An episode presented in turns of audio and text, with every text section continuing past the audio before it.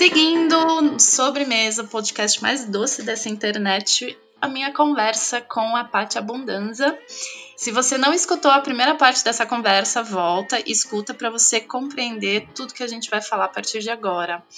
Então, Paty, você ia dar os conselhos para a galera que trabalha em casa e quer começar a ter uma renda. É, vamos lá. Eu acho o seguinte, né? Eu fui uma empreendedora de, de confeitaria, de vender doce, foi como eu comecei.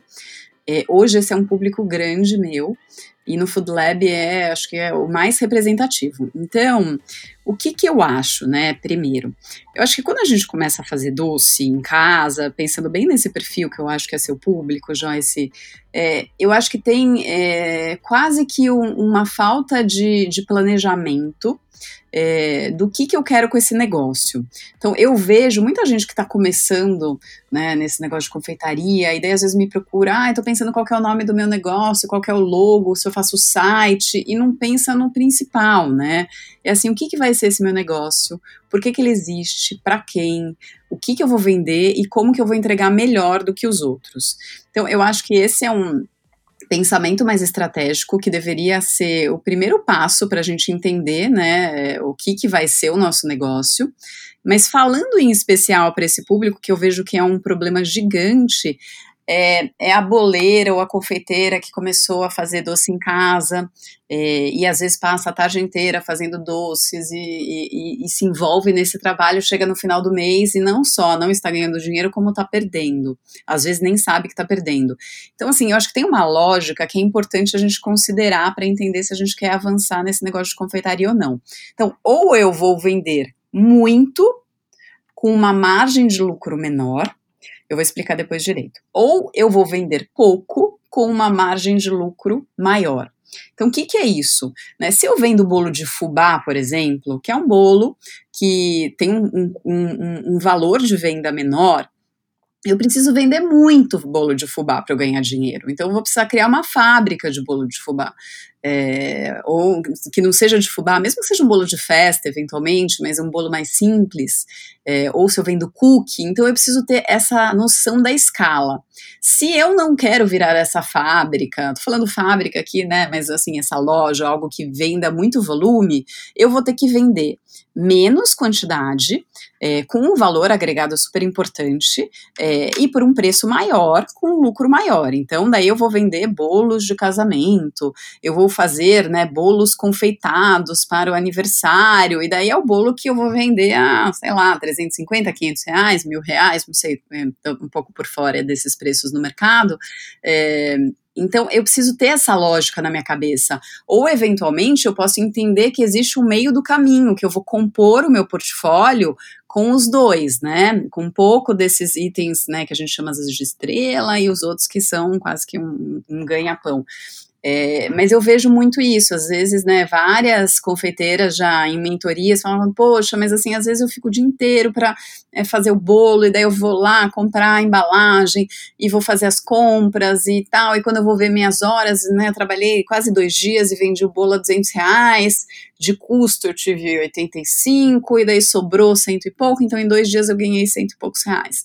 Então eu acho que é, é, é essa, essa é o planejamento, né, quantos bolos eu vou vender eu preciso vender, tô falando de bolo aqui só para generalizar um pouco, mas enfim, quantos doces eu preciso vender por mês é, para ter o salário, né, tirar o lucro que eu espero. Então, acho que essa conta, eu acho que a gente precisa começar quase que dessa conta, né? Eu consigo né, viver disso, mas tá tudo bem é, se eu começar, e assim, todo começo é mais difícil, é, sabendo que aquilo, num primeiro momento, é, não vai atingir o, o, resultado financeiro que eu espero e que eu vou ter que dar um passo à frente para que isso aconteça. Então, tô dando exemplos, vai, eu poderia ser uma boleira é, que estou na minha casa, estou vendendo, estou criando minha audiência, meu público, é, e eu sei que num segundo momento eu vou criar uma linha é, para cafés e vou ter uma venda, enfim, que eu vou vender em todos os cafés do, da minha cidade, ou então eu vou, eu vou aproveitar toda essa minha bagagem de conhecimento e vou ter um curso online. Assim, eu preciso entender, né, como que eu vou ganhar dinheiro de fato, porque às vezes a gente fica muito na paixão e ah, eu amo, eu amo cozinhar, ou eu amo confeitaria e tal, e a gente não entende como que a gente ganha dinheiro.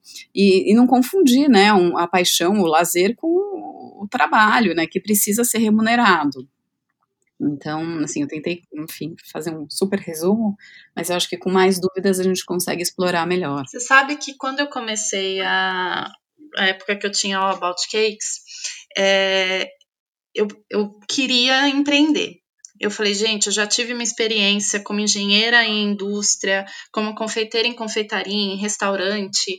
Eu explorei o máximo que eu pude o mercado como funcionária e eu entendi que a minha essência é empreendedora. Uhum. E eu falei, bom, qual que é. Eu gosto de confeitaria, qual que é o produto que, para mim, é fácil fazer no momento, com pouco investimento, que eu mais gosto de comer, fazer e que eu vou vender aquilo ali com tanta paixão que a pessoa vai querer comprar só porque eu tô falando muito bem daquilo. E foram os bolos. Uhum. E aí eu comecei fazendo bolo em casa, vendi bolo, comecei a vender bolo de cenoura apenas, escolhi dois sabores, era cenoura e chocolate. E vendia, sei lá, 10 bolos de cenoura por semana. Uhum.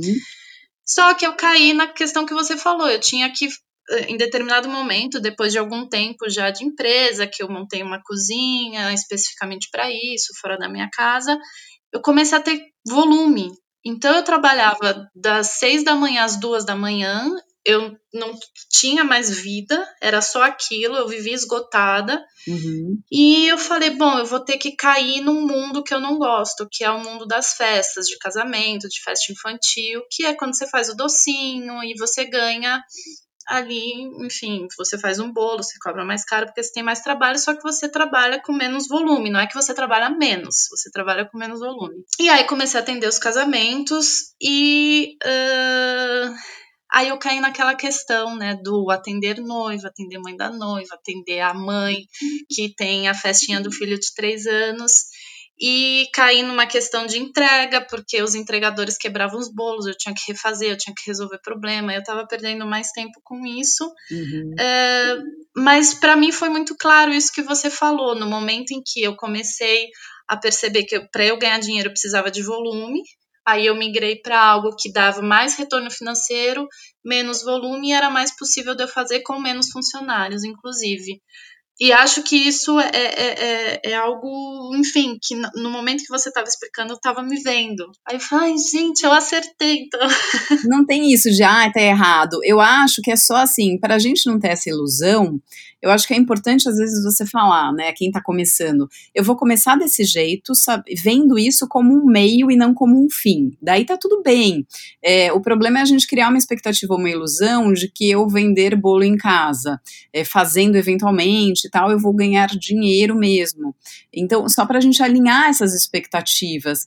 E eu acho que uma coisa importante de falar, Joyce, que eu acho que é muito legal, eu vejo isso na sua trajetória, que eu sou super fã sua, e eu vejo que é a gente pensar que se eu amo confeitaria, estou dando aqui o exemplo da confeitaria que é o universo que a gente está falando, se eu amo fazer doces, eu não preciso necessariamente é, ser uma boleira ou eventualmente ter uma loja de doces. Eu posso entender como que eu consigo trabalhar com doces e criar o próprio modelo do meu negócio com base é, no meu estilo de vida, no tempo que eu quero me dedicar, é, nos recursos financeiros que eu tenho para investir no primeiro momento.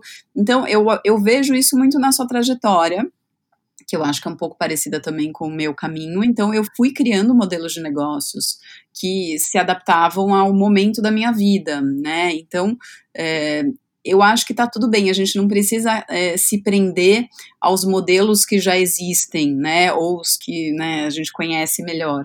Eu acho que a gente pode entender se, assim, eu gosto muito, falando da confeitaria, da trajetória da Camila Dutra, do Feito com Amor, que ela começou vendendo bolos, daí depois ela começou a fazer cursos é, presenciais, depois ela foi fazendo cursos online, eu vejo isso muito na sua trajetória, você foi criando formatos diferentes. Então, eu acho que uma provocação para o mercado de, de confeitaria, eu acho que é criar esses novos modelos também, né? Eu acho que tem tanta oportunidade, é, dá para pensar em, em, em consultoria, é, então tem tanta coisa legal, né, para fazer, então explorar um pouquinho também melhor.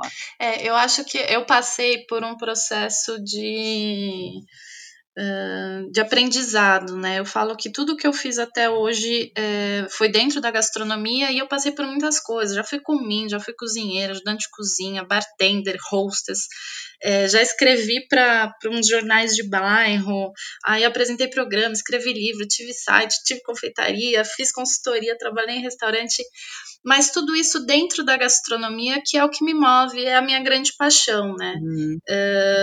E aí eu fui entendendo que nem quando eu tive a minha confeitaria, eu compreendi que o meu papel não era ficar ali dentro da cozinha produzindo, produzindo, produzindo. Uhum. Por mais que eu sinta saudades e ame muito isso, eu queria pegar toda, to, toda essa minha questão de ter estudado engenharia, de gostar de pesquisar, de estudar, de ler, de escrever, eu queria usar isso também como, como uma profissão, né? E dentro daquilo que eu amo, que é a confeitaria. Então, eu acho que, que é fundamental que a gente se conheça, que a gente consiga, de alguma maneira, tirar um tempinho aí para compreender isso, né? É, porque eu te vejo, né? Assim, eu vejo olhando de fora, né? Para mim, você é confeiteira, você é pesquisadora, você é comunicadora. E eu acho que a gente não precisa se prender aos rótulos que já existem. Eu acho que a gente pode criar é, né, as nossas próprias é, definições ali, né, do que a gente faz. Então, eu acho que hoje um exercício interessante para isso é quando você vai escrever sua mini bio, sabe? Que você fala, nossa, o que, que eu vou colocar aqui agora? É muito difícil, eu detesto escrever mini bio.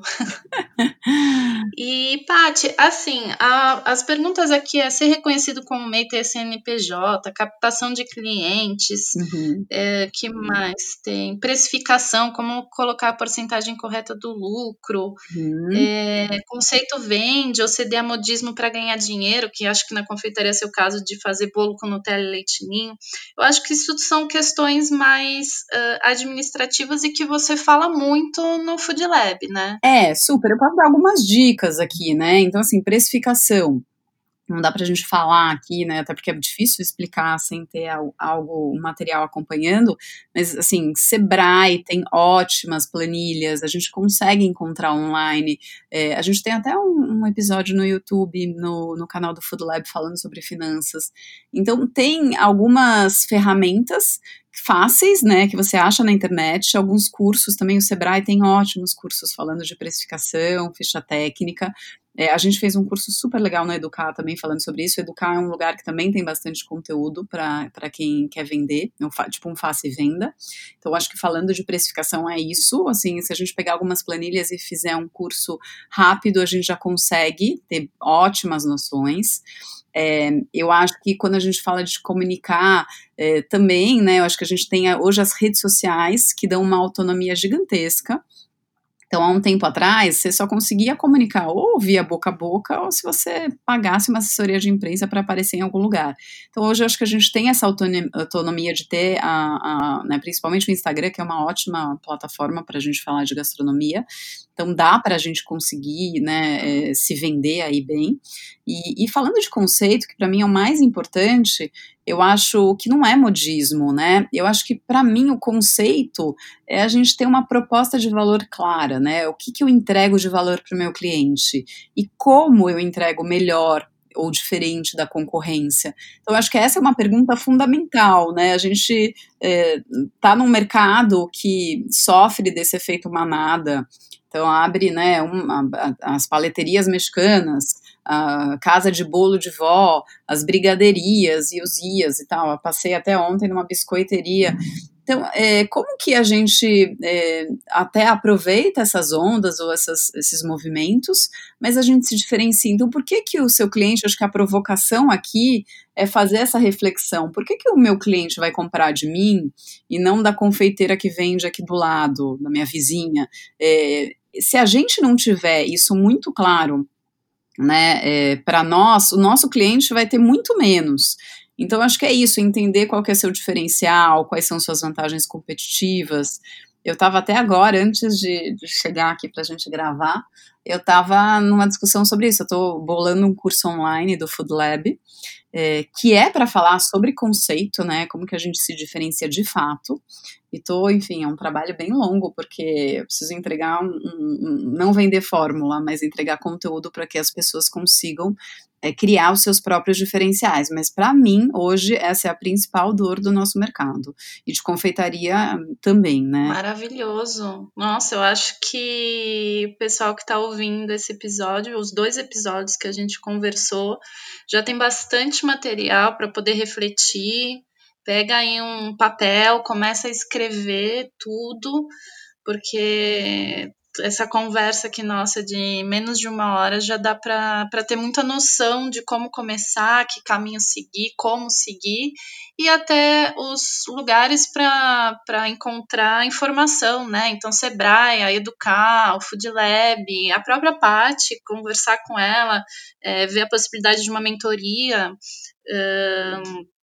enfim, eu acho que por mais que algumas dúvidas não foram esclarecidas assim tão claramente, porque são dúvidas que dependem do negócio em si, como ser MEI, ser CNPJ, é, ter CNPJ de MEI, de microempresa, essa, essas burocracias todas, né? Posso falar, assim, eu acho que a gente pode, eu, eu super sou pé no chão, né, já fui muito mais louca e ousada, hoje eu sou mais é, pé no chão, mas eu acho super importante a gente começar dando passos, é, né, conforme a gente consegue, então eu sou super né, incentivadora de começar como MEI e só migrar para CNPJ quando a gente realmente precisar, a gente tiver batido o faturamento, não dá mais para ser MEI.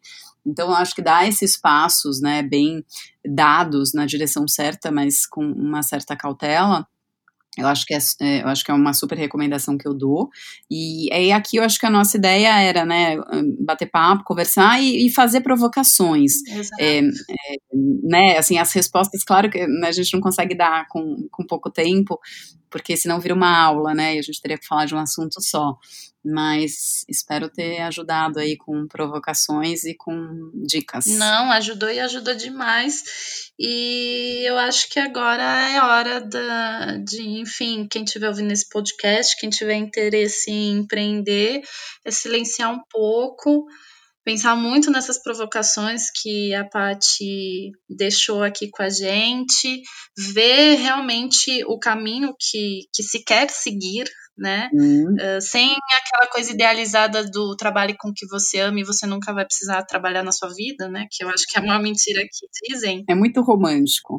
É, eu acho que isso é, é, e especialmente em confeitaria e em gastronomia em si, que às vezes as pessoas acham que você ser cozinheiro é você ter tanto glamour e as pessoas não enxergam ali as horas em pé, as contas não pagas e as dívidas que que vão se acumulando. Mas empreender é uma aventura, é uma aventura gostosa também, né? É, é uma delícia. Eu acho que assim, a pessoa fala, ah, não, trabalha com o que você ama e você nunca vai, vai precisar trabalhar. Não, eu trabalho com o que eu amo e eu amo trabalhar todos os dias, mas é um trabalho, cansa, é, tem os seus momentos né, de insegurança, é, os momentos difíceis, turbulentos, então é delicioso, é maravilhoso, mas não dá para romantizar que, olha, não vai precisar mais trabalhar, porque assim, o que a gente mais faz como né, empreendedor é trabalhar e é correr atrás. Demais, a gente trabalha demais. Pati, muito obrigada pela conversa, foi uma delícia. Eu mesma tô saindo super. É, vou lá fazer uma xícara de café, vou ficar refletindo. Ah, eu amei, amei. Me chame sempre. Eu vou adorar bater esses doces papos aqui. Foi muito gostoso, eu gosto muito de falar sobre isso e eu me vejo muito aí nesse público. Ah, muito bom. Muito obrigado. E a gente se vê então no próximo podcast. E até. Até a próxima, pessoal.